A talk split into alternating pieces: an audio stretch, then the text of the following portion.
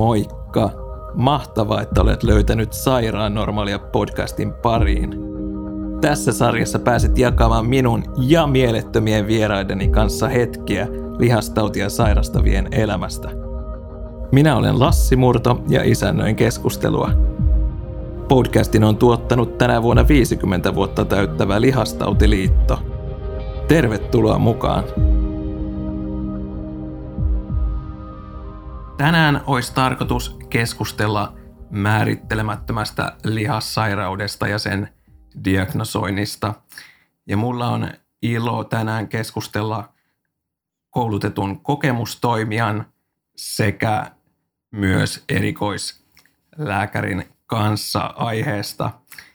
Ja aluksi haluaisin pyytää lauteille Janika Valberin, olet koulutettu kokemustoimija, oot äiti, digitaalisten potilaspalveluiden kehittäjä ja mitä vielä ootkaan. Tervetuloa, voit esitellä hieman itseäsi. Kuka olet? Kiitos. Oikein ilo olla mukana tässä. Mä oon tosiaan Janika Valberg Oulusta ja olen Lihastautiliiton kouluttama kokemustoimija ja potilaana kokenut kaikenlaista ja myös sitten työni kautta tiedän ja teen työtä tuolla sote-sektorilla.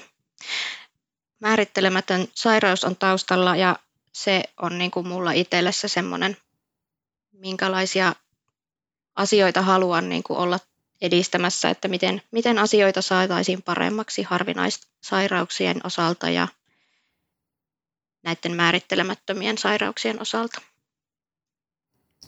Aivan. Mä muistankin sut, Janika, ollaan oltu samassa kokemustoimia koulutuksessa muistaakseni.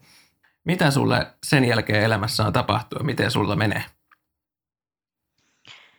Joo, silloin 2019 oltiin samassa kokemustoimia koulutuksessa ja sen jälkeen on tapahtunut aika paljon. Ehkä suurimpina asioina voi sanoa, että musta on tullut äiti ja poika on kohta lailla nyt parivuotias ja on hänen kanssaan tosiaan ollut kotona ja viettänyt sitä perheelämää ja palasin tuossa syksyllä nytten hoitovapaalta takaisin töihin ja on osa-aikaisena nyt ollut töissä.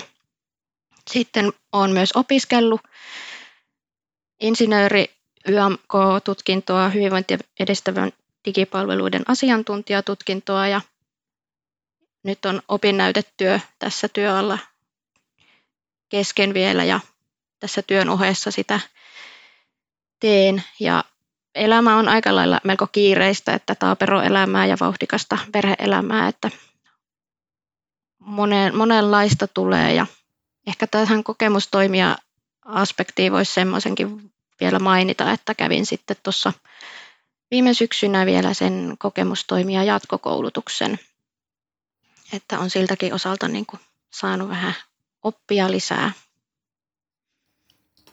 Ennen kaikkea onnittelut vanhemmuudesta. Mulla tosiaan oma tytär täyttää kohta kolme vuotta ja on myös aika hektistä aikaa ollut viime vuodet. Ja tota, itellä, itellä ei ole kokemustoimia koulutuksen jatkoa vielä suoritettu, mutta mahtavaa, että sä oot eden, edennyt sillä saralla ja olen, olen ymmärtänyt, että olet ollut myös monessa sen, sen tiimoilta mukana. Ja hienoa nähdä, että on, on rattaat pysynyt, pysynyt vauhdissa ja pyörinnässä. Tota, mä oon ymmärtänyt tosiaan, että sulla on määrittelemätön lihassairaus. Haluatko ihan avata muutamaa sanaa, että mitä se käytännössä tarkoittaa? Joo, mulla on sairaus, joka on diagnoosiltaan jäänyt täsmentymättömäksi ja Tuota, mulla on erilaisia oireita, lihasoireita, lihasten jäykkyyttä, kramppeja, vähän semmoisia ehkä toimintahäiriöitä ja mm, kipuja. Ja laajat tutkimukset on tehty, mutta tota, selittävää tekijää ei löytynyt ja se jäi niin kuin diagnoosiltaan avoimeksi. Aivan, aivan. Tota, haluatko pikkasen kertoa mä en tiedä diagnosoinnista hirveästi, eli tota, Miten sun kohdalla diagnosointi on edennyt ja mi- millaisia tutkimuksia sä oot niin kuin käynyt läpi? No kokonaisuudessaan, kun miettii tätä koko niin kuin elämänhistorian aikana olleita vaiheita, niin voi sanoa, että diagnosointi on ollut hyvin vyyhdikästä. Että mulla on ollut oireita lapsuudesta asti, en oikeastaan osaa sanoakaan, milloin ne on alkanut vai onko ne ollut aina. Et ne on tietyllä lailla niin osaa minua, että minä en osaa ajatella, että ne olisi niin kuin jotakin, että jokin olisi toisin ja niihin on kasvanut sillä lailla. Ja kyllä niille niin kuin tietyille, tietyille oireille ja varsinkin kivulle niin on aina niin kuin vähän hakenut sitä syytä ja käynyt eri, eri vaiheissa lääkärissä ja kaikenlaisia perustutkimuksia, kuvantamistutkimuksia ja sellaisia on tehty matkan varrella. Mutta tota, ikinä ei oikein löyty, löytynyt semmoista niin kuin selkeää. Ja itse ehkä vähän oppi siihen, että no ei mistään löydä mitään. Ja sitten ihan tuossa muutama vuosi sitten niin työterveyden kautta, mulla oli silloin niin kuin huonompi vaihe ja työterveyteen sitten oli useampia käyntejä. Ja silloin tapasin sellaisen työterveyslääkärin, joka hoksasi alkaa miettimään, että tässä nyt on, on niin kuin jotakin muutakin taustalla kuin ne diagnoosit, mitä mulle oli niin kuin annettu siihen mennessä.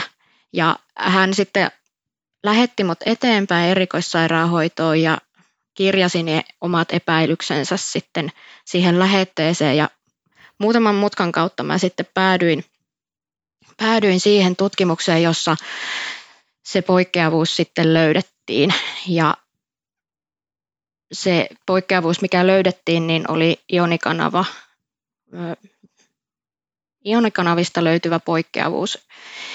Ja todettiin, että mulla on niin kuin semmoista myotonia, myotoniaksi sitä nimetään. Ja sen jälkeen hän sitten alkoi selvittelyt, että niin kuin sen juurisyyn etsiminen tehtiin hyvin monia geenitutkimuksia, oikeastaan ihan kaikki mahdollinen, mitä niin kuin myotoniaan osalta niin kuin tiedetään näitä geenitutkimuksia ja niitä tehtiin semmoinen kaksi ja puoli vuotta. Ja lopulta se sitten päätyi siihen, että se koko genomi exominisekvenssoitiin sitten ja siitäkään ei sitten löytynyt sitten mitään selittävää tekijää. Haluatko kertoa, mitä tarkoittaa genomin sekvensointi? Tämä on mulle tuntematon asia. No, se, miten minä itse sen ymmärrän, niin se on käytännössä se, että koko se oma DNA puretaan koodi auki ja siitä er-, etitään sitten sitä, niitä tunnettuja geenivirheitä, mitä, mitkä aiheuttaa sairauksia. Tälle ehkä ma- maalaisjärjellä lyhyesti selitettynä, niin näin. Aivan. Eli kaikki periaatteessa on, on sitten käyty läpi, että, että mitä, mitä ihmiskropasta voidaan tutkia. Tota, ähm, tosiaan mun kohdalla mulla on itsellä myös lihassairaus ja, ja tosiaan mun diagnosointi oli hyvinkin nopeata, niin siihen, siihen verrattuna tämä kuulostaa, kuulostaa hurjalta. Eli jos lasketaan siitä oireiden alkamisesta siihen pisteeseen, että sä oot saanut määrittelemättömän lihassairausdiagnoosin, niin kauanko tässä meni yhteensä aikaa? Hmm. No yli 30 vuotta, jos laps, niin kuin lapsuudesta asti laskee niiden oireet, 20-30 vuotta. Kuulostaa, kuulostaa todella hurjalta. Tota, mitä se niin kuin käytännössä vaatii niin kuin sulta? Et mä en osaa niin kuin kuvitella, että miltä se, mikä on se tunne tai niin kuin, että miltä, tuntuu, kun ei, ei tiedä mikä, mikä mua vaivaa ja ei tiedä niin kuin, että mitä on, on tulossa tai, tai että miltä tuntuu elää sairauden kanssa, kun ei, ei tiedä, että mikä se on? Kyllähän se hetkittäin niin hyvin vaikeita tunteita voi herättää ja silloin varsinkin, kun ennen kuin tämä poikkeavuus on niin kuin todettu, niin voin sanoa, että on aika syvissä vesissäkin joutunut käymään.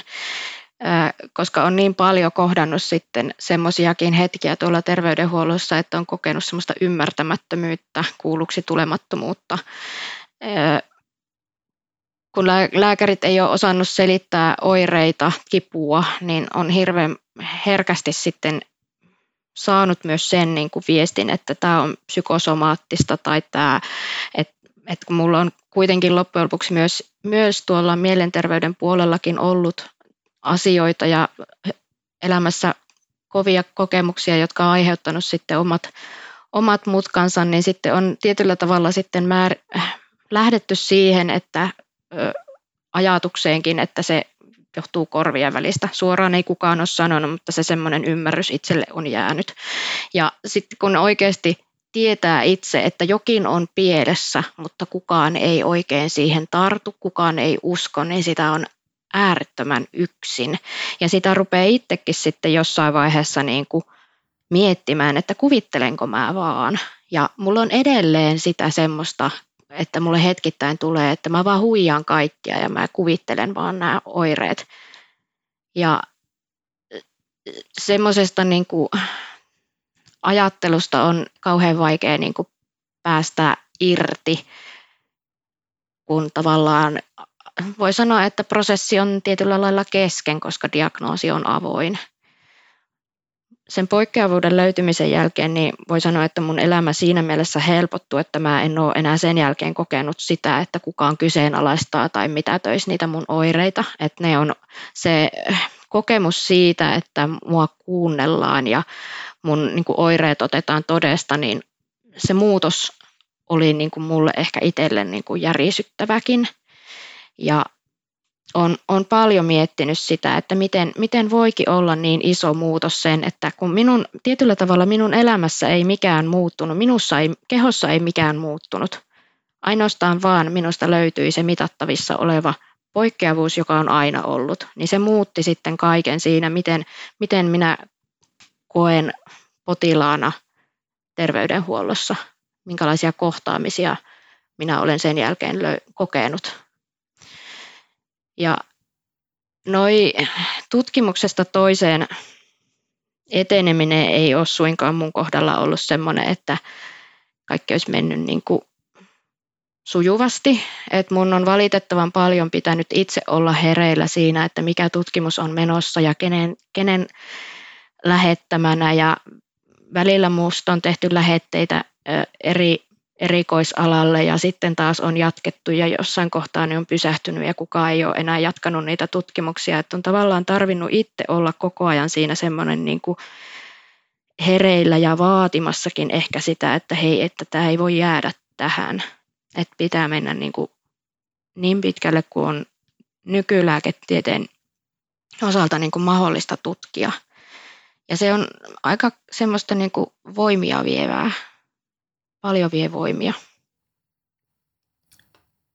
Kyllä to, tota, ei voi tosiaan meikäläinen ymmärtää, voi vaan niin kuin miettiä niin kuin se, että miltä, miltä se tuntuu, kun ää, esimerkiksi jos mä kuvittelen, niin onko, onko se näin, että kun ei ole määritelty diagnoosia, niin tarkoittaako se samalla käytännössä sitä, että siihen ei myöskään ole tarjolla minkäännäköistä hoitoa sulle?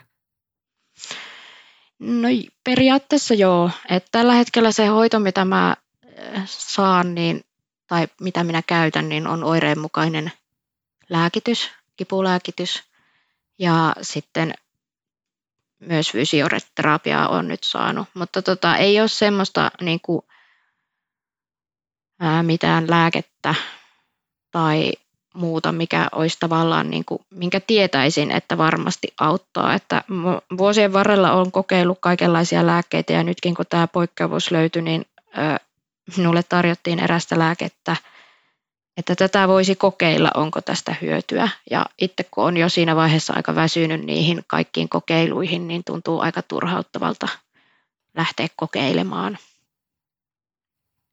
Kyllä, tuosta mun pitikin kysyä tuosta fysioterapeutista muutenkin kuntoutukseen pääsemisestä, että onko siinä ollut sun kohdalla tai onko yleisesti ö, samassa tilanteessa olevien kanssa ongelmia päästä fysioterapiaan tai, tai kuntoutukseen, että onko, onko niissä useasti tämmöisiä, että evätään palveluja sen vuoksi, kun ei ole täsmällistä diagnoosia?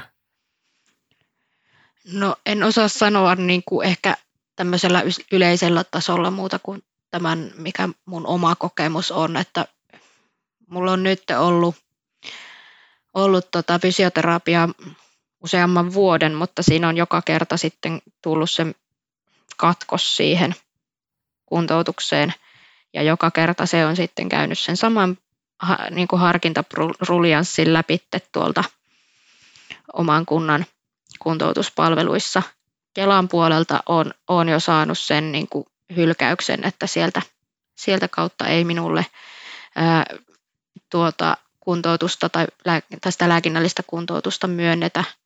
Ja tietyllä lailla mä sen ehkä ymmärrän siitä näkökulmasta, että mun toimintakyky on, on kuitenkin ää, su, siinä määrin niin kuin lähes normaali ää, tietyiltä osin, että musta ei näe esimerkiksi päälle päin, että mulla on sairaus, mutta kyllä se niin kuin sairaus siitäkin huolimatta väistämättä ihan kaikkiin arkitoimintoihin mm, vaikuttaa, mutta kun sitä on vuosien varrella oppinut tekemään asioita omalla tavallaan, niin sitten sitä suoriutuu asioista suhteellisen hyvin. Niin se vaikuttaa siihen, että mä en ole, ole niin kuin Kelan silmissä niin kuin toimintakyvyltään sellainen, että minä olisin oikeutettu heidän lääkinnälliseen kuntoutukseen. Kyllä, ja sä mainitsit, että sun yhtenä oireena on esimerkiksi kipu, niin sitä on todella vaikea ulkopuolisten välttämättä niin kuin huomata, että voidaan katsoa, että ollaan äh, terve, terveenä siinä, missä, missä muutkin. Eli tota, voi olla vaikea niin kuin havaita asiaa, mutta tota, onko se jollain tavalla kokenut, että, että se, että sulla on määrittelemätön lihastauti, että saisit jollain tavalla joutunut siihen asemaan, että – että sä et ole niin kuin samalla linjalla tai samalla viivalla muiden sairastavien kanssa, kellä on joku tietty, tietty diagnoosi löydetty, että koetko sä jollain tavalla, että sua on kohdeltu niin kuin huonommin tai ei ole, ei ole tullut samalla tavalla kuulluksi tosiaan, että onko sä kokenut semmoista epäreiluutta jollain tavalla? Kyllähän se vaikuttaa niin kuin, kohtaamisiin tuolla terveydenhuollossa. Se, että on sairaus, jota ei tunneta tai on harvinainen sairaus, niin ei ole terveydenhuollon ammattilaisilla, jos menee esimerkiksi johonkin terveyskeskukseen tai johonkin muuhun, niin ne ei ole koskaan välttämättä nähnyt tai tavannut sellaista. Ja se onkin mulla semmoinen tietynlainen vähän kulunut lause, minkä mä oon kuullut, kun mä kerron oireistani ja näyt, näytän, minkälaisia oireita ne on, niin mä en ole koskaan nähnyt tämmöistä, onpa jännä. Ja itselle se on vähän jo semmoinen, että no niin, tosi jännä, tämä on mun elämää, ei mulle ole yhtään jännää tämä, että se tuntuu jotenkin semmoinen, niin kuin, että ei haluaisi ehkä kuullakaan olevansa mitenkään jännittävä potilastapaus tai mitenkään erilainen tai erikoinen, vaan kaipaisi ehkä sitä, että niin kuin kohdattaisiin niin kuin ihan niin kuin muutkin potilaat. Ja sehän on fakta, että ei, kun ei ole sairaudelle täsmällistä diagnoosia, niin kukaan ei osaa sanoa varmaksi esimerkiksi jotain, jos mä kysyn, että mistä tämä johtuu. Ja mä en ole koskaan ajatellutkaan, että terveydenhuollon ammattilaisten täytyisi osata vastata niin kuin, äh, täsmällisesti kysymyksiin tai osata selittää oireita, että ehkä ennemmin kaipaa sitä, että niin kuin yhdessä lähdettäisiin niin kuin miettimään ja pohdittaisiin niitä. Ja koska minä itse olen oman sairauteni paras asiantuntija, niin esimerkiksi lääkäri kuuntelisi ja antaisi sitten siihen minun omaan pohdintaan sen niin kuin oman ammattiosaamisensa, heittäisi sieltä niitä ajatuksia.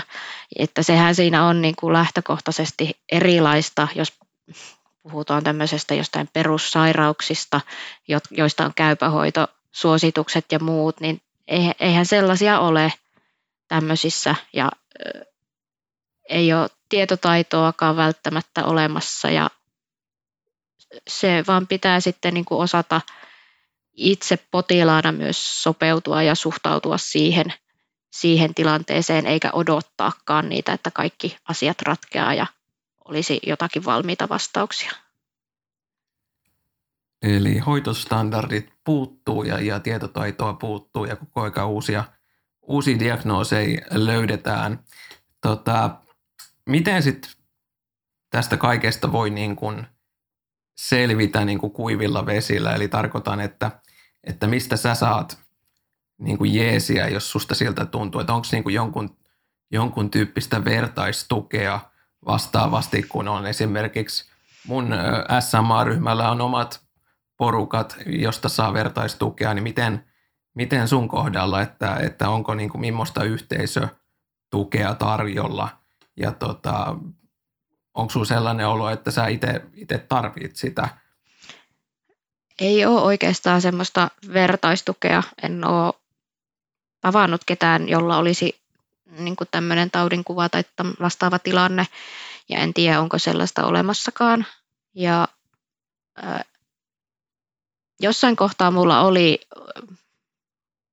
voimakkaammin se tarve, että kaipasi jonkinlaista vertaistukea ja sitten kun mä menin tota, siihen kokemustoimijakoulutukseen, niin mä tietyllä tavalla hoksasin, että vaikka siellä oli hyvin eri taustaisia ihmisiä laajalla kirjolla, niin mä tietyllä lailla koin siinä porukassa olevani ihan tavallinen – et mä en ollutkaan erikoinen, vaan me oltiin kaikki erikoisia, jolloin me oltiin kaikki ihan tavallisia. Ja sen niin kuin oivaltaminen, että on muitakin, joilla on vastaavan kaltaisia haasteita, niin auttoi mua sitten niin kuin jäsentämään sitä omaa sairautta ja sitä sairauden kokemusta ja tietyllä lailla ehkä siinä hyväksymisessäkin. Ja nyt tällä hetkellä mä koen, että mä en ehkä kaipaa niin akuutisti mitään vertaistukea. Et se ei, en koe siitä ehkä niin kuin tietyllä lailla niin kuin hyötyväni, että enemmän niin kuin keskityn semmoisiin niin kuin arjen tavallisiin asioihin ja sitten kun nuo tutkimuksetkin on tavallaan niin kuin nyt holdissa, ei ole mitään aktiivisena käynnissä, niin ei ole ehkä tarvettakaan niitä sille ei pyöritellä jatkuvasti. Kyllä tota, ei varmaan voida olla eri mieltä siitä, että varmaan säkin toivot vielä, että tulee päivä, että voitaisiin saada niin kuin selkeä diagnoosi sulle, että, että tota, varmaan auttaisi sua ennustamaan tulevaa ja, ja miettiä tulevaisuutta, mutta tota, miten sä niin kuin koet sen, että näetkö sen kuinka tärkeänä ja vai koetko sä niin kuin enemmän niin, että – että sun pitää, pitää sopeutua vaan tähän tilanteeseen vai mit, miten sä koet asia? No tietysti mä toivon, että asioille löytyisi niin kuin joskus selitys. Jo ihan siitä lähtökohtasta, että kun tällä hetkellä ei ole mitään tietoa siitä, että onko tämä esimerkiksi periytyvä, että oman lapsen näkökulmasta sitä tietoa niin kuin siinä mielessä kaipaa. Mutta sitten tota, tietyllä lailla on osaan ajatella myös niin, että se jo, että mulla on löydetty se poikkeavuus, on ollut mulle se kaikkein tärkein kohta. Ja se on ehkä ollutkin se mun elämän käännekohta tässä niin kuin sairauden osalta. Oireille on syy, tai se, se että se, se mitattavissa oleva vika niin kuin selittää sen, että mikä haaste mulla esimerkiksi joissain tavallisissa arkisasioissa niin kuin sakkaa.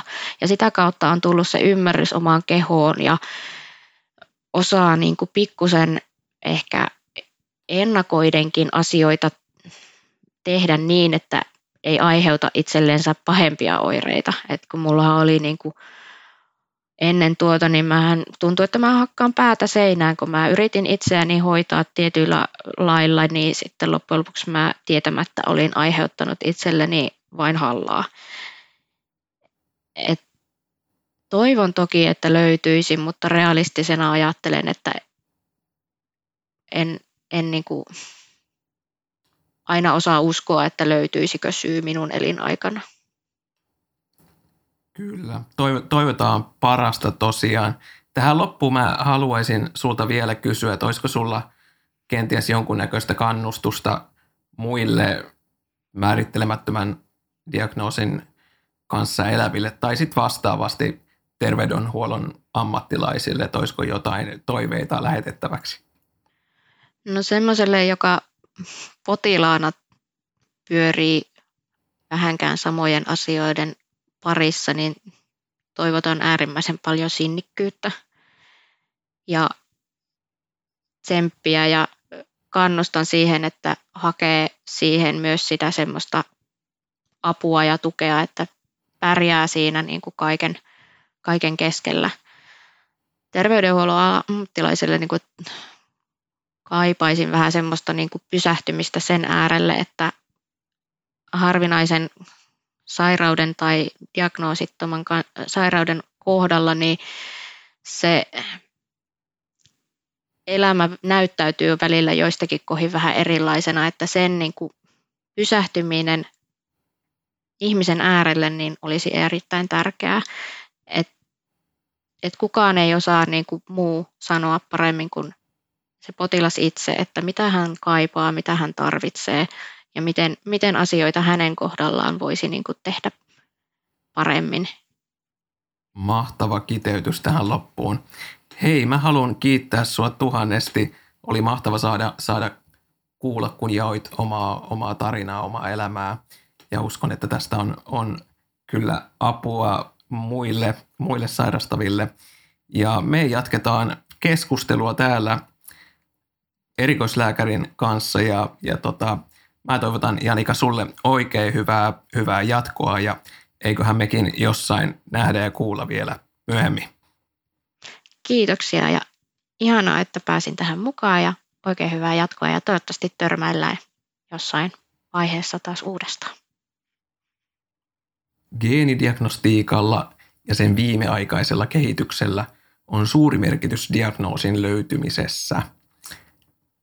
Lihastouteja dia- geenidiagnostiikassa tunnistetaan, mutta mitä jos diagnoosia ei potilaalle syystä tai toisesta löydykään? Mä haluaisin pyytää keskusteluun mukaan dosentin perinnöllisyyslääketieteen erikoislääkärin Karina Valkren Petterssonin. Tervetuloa. Kiitos. Mitäs Karina sulle kuuluu?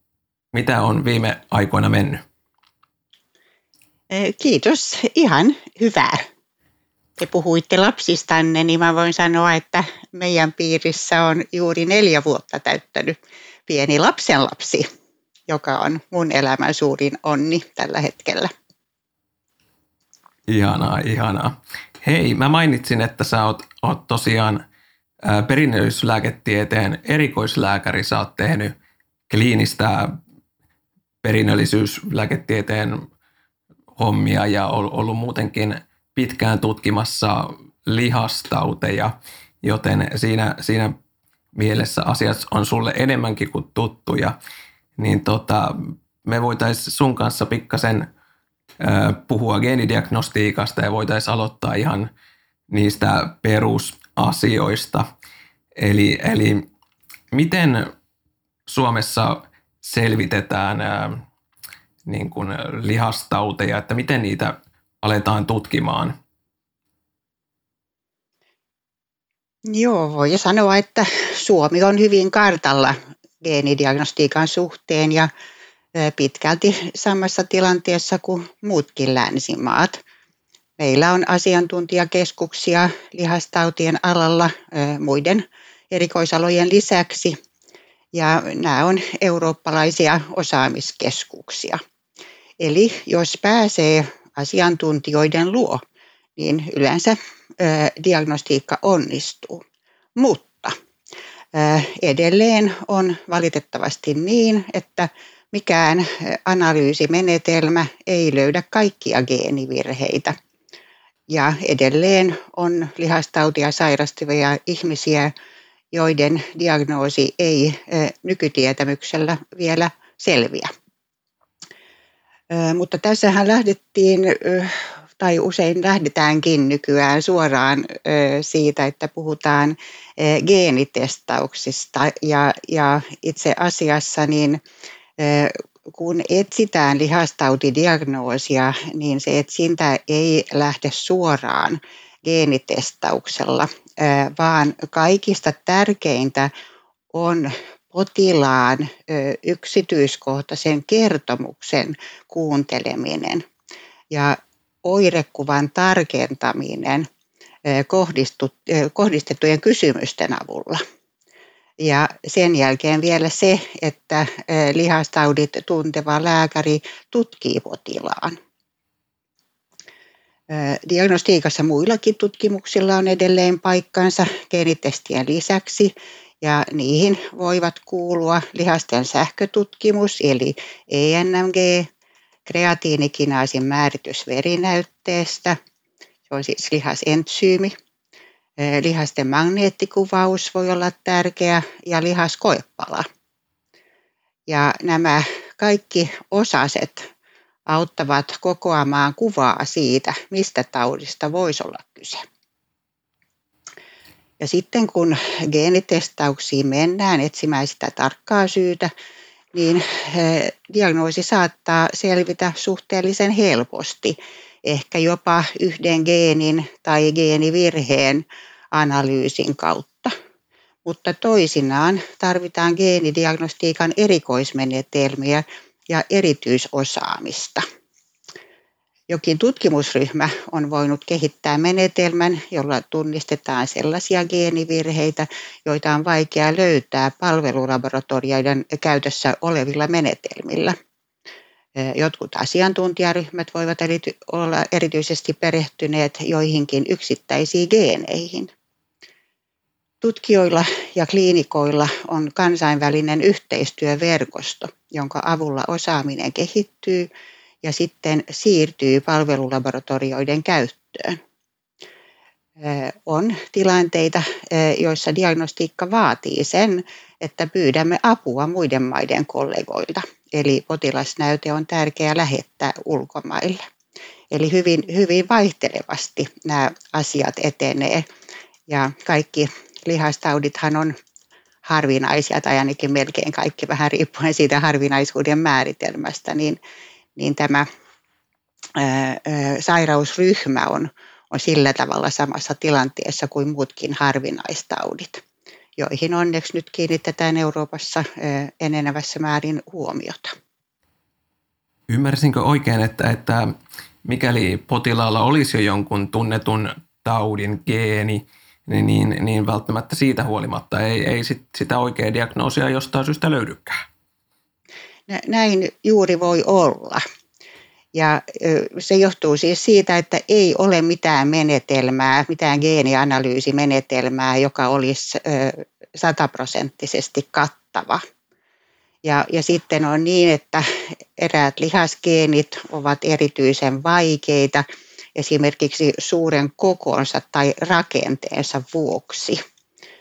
Eräät lihasgeenit ovat ihmisen suurimpia geenejä. Ja joidenkin lihastautien syynä on useimmiten niin sanottu valtamutaatio, eli sellainen, joka on miltei kaikilla potilailla taudin taustalla, mutta jos joissakin taudeissa on taas niin, että lähes kaikilla potilailla potilailla on omat geenivirheensä, joita ei ehkä tavata kenelläkään muulla. Ja sitten tietysti näiden lisäksi on, on harvinaisia lihastauteja, joiden geenejä ei edes vielä tunneta. Tuossa aikaisemmin mainittiin Janikan tapauksessa, että, että hänen geeneistä on varmaan kaikki tutkittu, mitä, mitä nykylääketieteellä voidaan.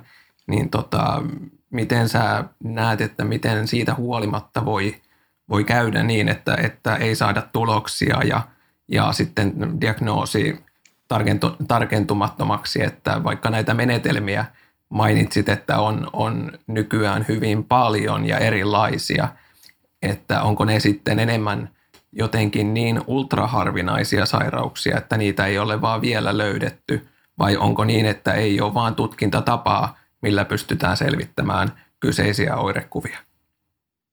No tässä kyllä sanoisin, että molemmat on, on mahdollisia, molemmat selitykset, että on myös geenivirheitä, jotka, joita on vaikea löytää, jotka piileskelee niin sanotusti jossakin semmoisella geenin alueella, että, on, että niitä on vaikea löytää, tai sitten ne on, ne on sen tyyppisiä, että tavallisilla menetelmillä ne eivät tule esille. Että silloin kun epäily on vahva, niin, niin siitä, että kyseessä on lihastauti, niin, niin kannattaa jatkaa, kunnes on varma siitä, että kaikki menetelmät, jotka nykyään ovat tiedossa, on, on käytetty sen asian selvittämiseksi. Ja, ja on, on sekin siis totta, että, että on myös geenejä, joita ei ole vielä tunnistettu lihastaudin aiheuttajiksi. Ja, ja ne vaatii siis lisää tutkimustyötä ennen kuin, kuin sitten taas niitä osataan analysoida palvelulaboratoriossa, eli niin kuin tavallisessa rutiinidiagnostiikassa. Miten, miten tota Janikan tyylisissä keisseissä voidaan jatkossa tehdä, kun uusia variantteja löytyy koko ajan ja, ja että miten, miten yksittäisen potilaan dataa pystyttäisiin päivittämään tai miten sitä voitaisiin verrata uusiin tutkimustietoihin? No toivottavaa olisi, olisi se, että, että jokainen potilas olisi asiantuntevan keskuksen seurannassa ja, ja sitten kun uusia menetelmiä tulee, niin ne otettaisiin käyttöön sen potilaan kohdalla, joka voi hyötyä siitä. Nämähän on tällaisia asiantuntemusta vaativia tauteja, nämä harvi, varsinkin tosi harvinaiset lihastaudit ja perusedellytys on se, että pääsee tutkimuksiin sairaalaan, missä on osaamista ja, ja myös resurssit diagnosoida harvinaisia lihassairauksia. Ja, ja tämä tarkoittaa erikoissairaanhoitoa, esimerkiksi neurologian klinikkaa, perinnöllisyyslääketieteen yksikköä, harvinaissairauksien keskusta. Nyt mainitset näitä suomalaisia verkostoja, mutta miten sä koet, että, että on, onko tuossa, millä mittakaavalla ollaan tehty esimerkiksi yhteistyötä kansainvälisesti esimerkiksi ERN-verkoston kanssa tai, tai muiden yhteistyötahojen kanssa? Olisiko se sun mielessä niin kuin, jonkunnäköinen ratkaisu tai pitäisikö sitä yhä enemmän niin kuin laajentaa sitä kansainvälistä yhteistyötä – vai pärjätäänkö suomalaisten voimi?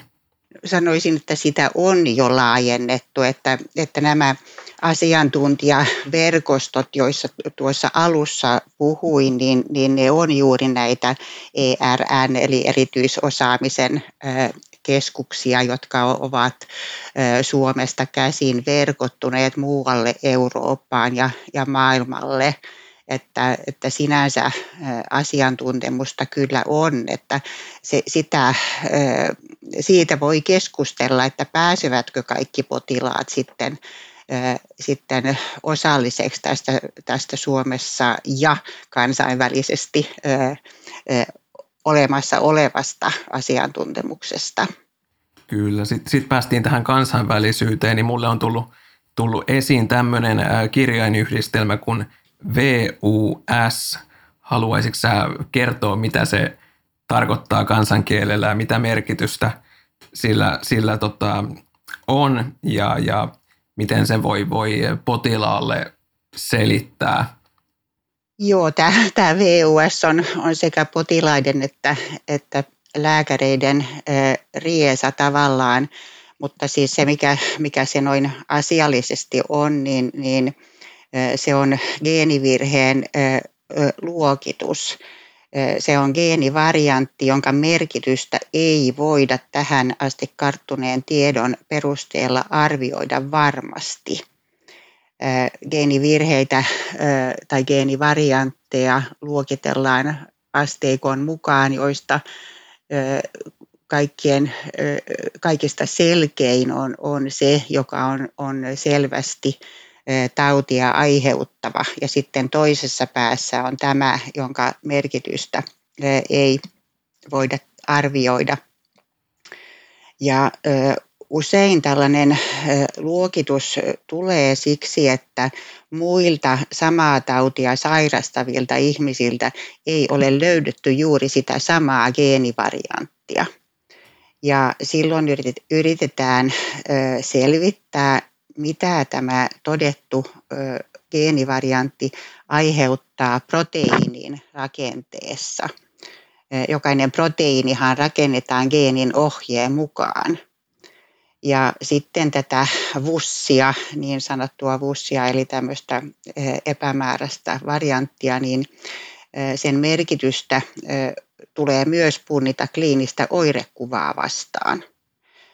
Jos kaikki täsmää potilaan kohdalla, että se geeni on erittäin todennäköinen aiheuttaja, niin silloin uskallamme sanoa, että tämä todettu VUS on lihastaudin todennäköinen aiheuttaja. Ja sitten taas joskus odottaminen auttaa, eli löytyykin, löytyykin toinen potilas, jolla on sama geenivirhe ja sama taudinkuva, jolloin asia on varmempi. Miten sitten, jos löytyy tämmöinen toinen potilas, niin mitä se käytännössä tarkoittaa? Miten se selkeyttää sitä, sitä kliinistä tutkimusta tai löydöstä? Eli mitä, mitä se sitten tarkoittaa? No me ajatellaan sillä tavalla, että jos, jos kahdella ihmisellä on samantyyppinen lihastauti, näiden ihmisten oirekuvassa on paljon yhtäläisyyksiä ja, ja kaikessa siinä, miten, miten se sairaus ilmenee, on paljon yhtäläisyyksiä. Ja sitten heillä molemmilla on sama geenivirhe, niin vaikka se geeni silloin olisi toistaiseksi tai siihen asti tuntematon, niin silloin ajatellaan, me ajatellaan, että on loogista, että, että tämä geenivirhe on aiheuttanut sen taudin näillä molemmilla ihmisillä. Että siihen, se on silloin todennäköisempää, kun on kaksi, kuin että jos on yksi, koska, koska silloin se sattumakin voi, voi olla siinä, siinä asiassa mukana. Aivan. Tota, pitää kysyä maalikkona, että milloin tämmöinen määrittelemätön diagnoosi sitten muuttuu joksikin tutuksi tai uudeksi diagnoosiksi, että missä se rajakohta tulee, että, että, että voidaan todeta, että nyt on löytynyt uusi, uusi diagnoosi, vaikka uusi lihassairaus? Yleensä juuri sillä, että, että löytyy samasta geenistä virheitä monella eri henkilöllä. Ja, ja siksi juuri tämä kansainvälinen yhteistyö on niin, niin äärimmäisen tärkeää näiden harvinaisten tautien kohdalla, että saadaan yhdistettyä nämä tiedot.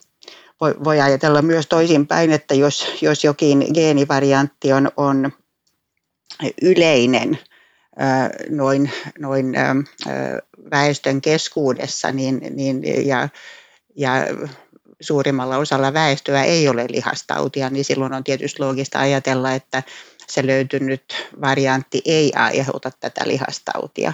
Et, et nämä on, on, mm, tämä logiikka menee sen mukaan, että mikä on todennäköinen aiheuttaja noin, noin lääketieteellisesti ja molekyyligeneettisesti, että mitä se geenivirhe tekee sille, sille proteiinille, jonka rakenteen se, se määrittelee ja, ja kuinka voi ajatella, että siitä voisi tulla lihastauti.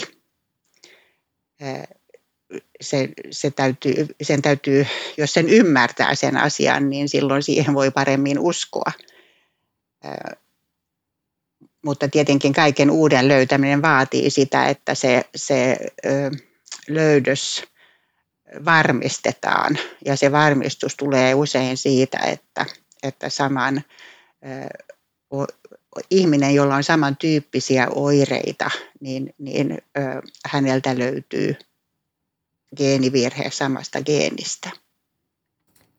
Onko sulla itsellä vahva uskomus, että näitä, näitä diagnooseja löydetään yhä vaan enemmän? Ja puhuttiin aikaisemmin, että geenidiagnostiikan kehitys on ollut huimaa viime vuosina tai viime vuosikymmeninä, niin miten sä näet, että sen, se kehitys etenee tulevaisuudessa, että mihin suuntaan ollaan tutkimuksessa menossa ja mitä se saattaa vaikuttaa sitten uusien löydösten suhteen ja, ja vaikuttaako se siihen, että yhä, yhä enemmän tulee esimerkiksi uusia uusia lihastautidiagnooseja? Kyllä niitä tulee ja, ja minähän olen kauan työskennellyt perinnöllisyyslääkärinä ja, ja olen nähnyt viime aikoina, että, että todella monelle, on, jotka on, on monta vuotta, jopa joissakin tapauksissa kymmeniä vuosia odottaneet diagnoosia, niin, niin he saavatkin diagnoosinsa nykypäivänä useammin ja useammin. Ja tämän matkan varrella, kun olen tätä työtä tehnyt, niin olen kuullut todella monta kertomusta siitä, kuinka vaikeaa on olla ilman diagnoosia. Ja, ja tämä on, on tilanne, joka on, on monen elämässä myös monen muun ryhmän kuin lihastauti lihastautia sairastavien ihmisten kohdalla, niin tämä on, on se, se ö, ö, tilanne, missä ihmiset elävät. Ja yhteenlaskettuna näitä ihmisiä on todella paljon. Jos ajattelee esimerkiksi Eurooppaa, niin, niin ö, satoja tuhansia ihmisiä. Ja olen saanut olla mukana myös monta kertaa kokemassa sitä helpotusta, kun diagnoosi monen vuoden kuluttua lopulta löytyy.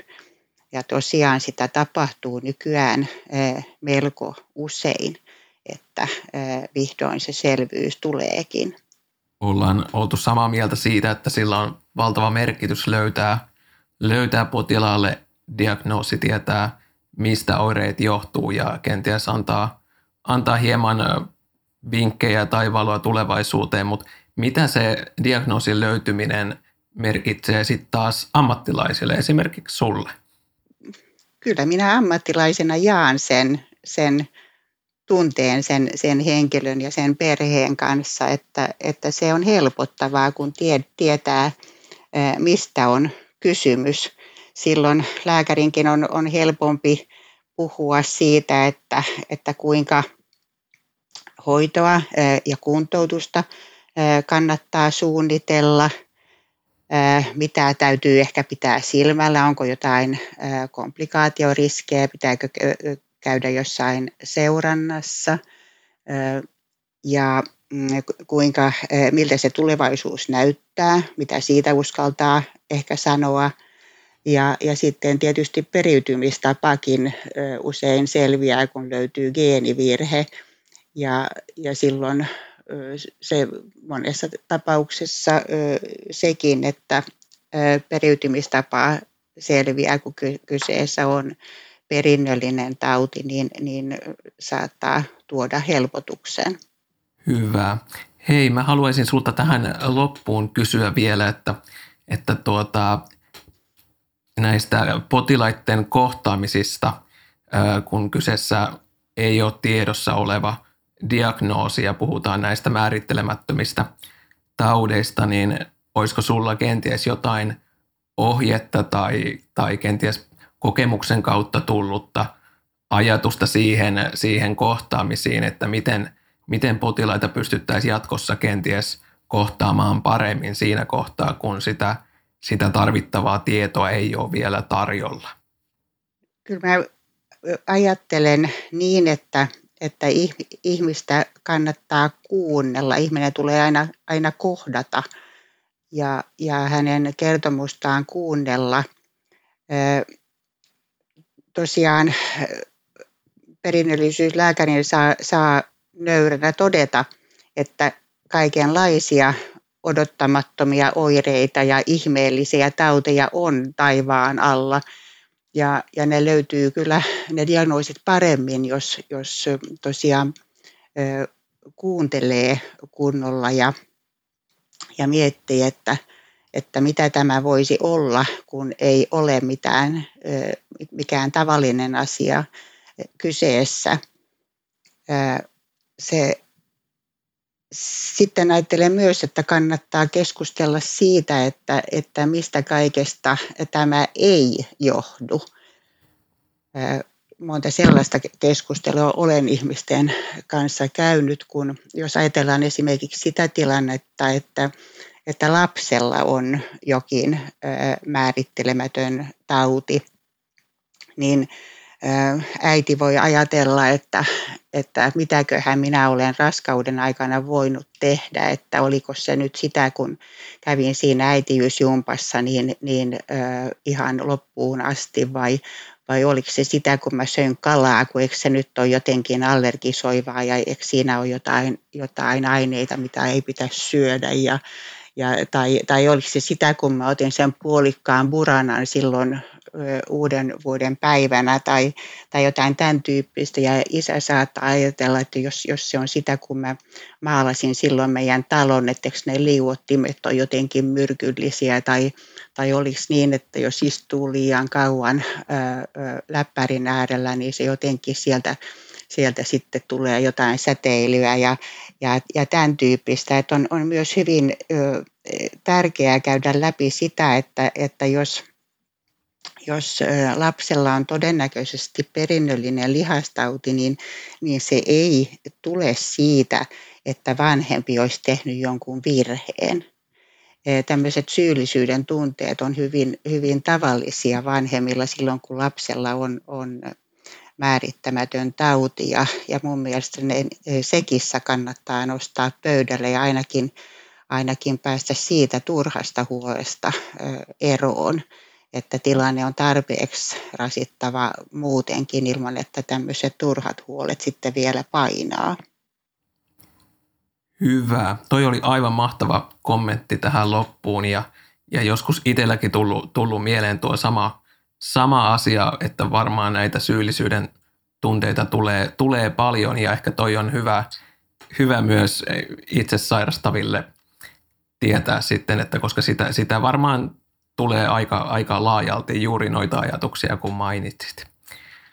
Mutta, niin siinä harvoin auttaa edes mikään, mikään koulutus tai älykkyysosamäärä, että siltä vaan tuntuu. Kyllä, kyllä. Mutta tämä on nimenomaan myös semmoista vertaistukea potilaiden välillä ja hienoa saada huomata, että löytyy ajatuksia. Ja mä toivon toki, että, että löytyy parempi keskusteluyhteys ja niin kuin mainitsit tuosta kuuntelutaidosta, että se taitaa kuitenkin olla yksi myös tärkeimmistä lääkärin ominaisuuksista sen tieteellisen osaamisen lisäksi. Joten mahtavaa kuulla tämä. Hei, me toivotaan varmaan yhteisäänin kaikki, että, että kehitys etenee tutkimuksessa ja saadaan tuloksia aikaiseksi, uusia diagnooseja löytyy ja löydetään ratkaisumalleja. Ja mä kiitän tuhannesti Karina sua ja mä toivotan iloa ja onnea jatkolle ja toivottavasti saadaan tutkimusta eteenpäin. Kiitos itsellenne, molemmille. Tämä oli Sairaan normaalia podcast. Kiitos kun kuuntelit. Omia kokemuksia ja ajatuksia voi jakaa somessa hashtagillä sairaan normaalia. Kaikki jaksot löydät osoitteesta lihastautiliitto.fi.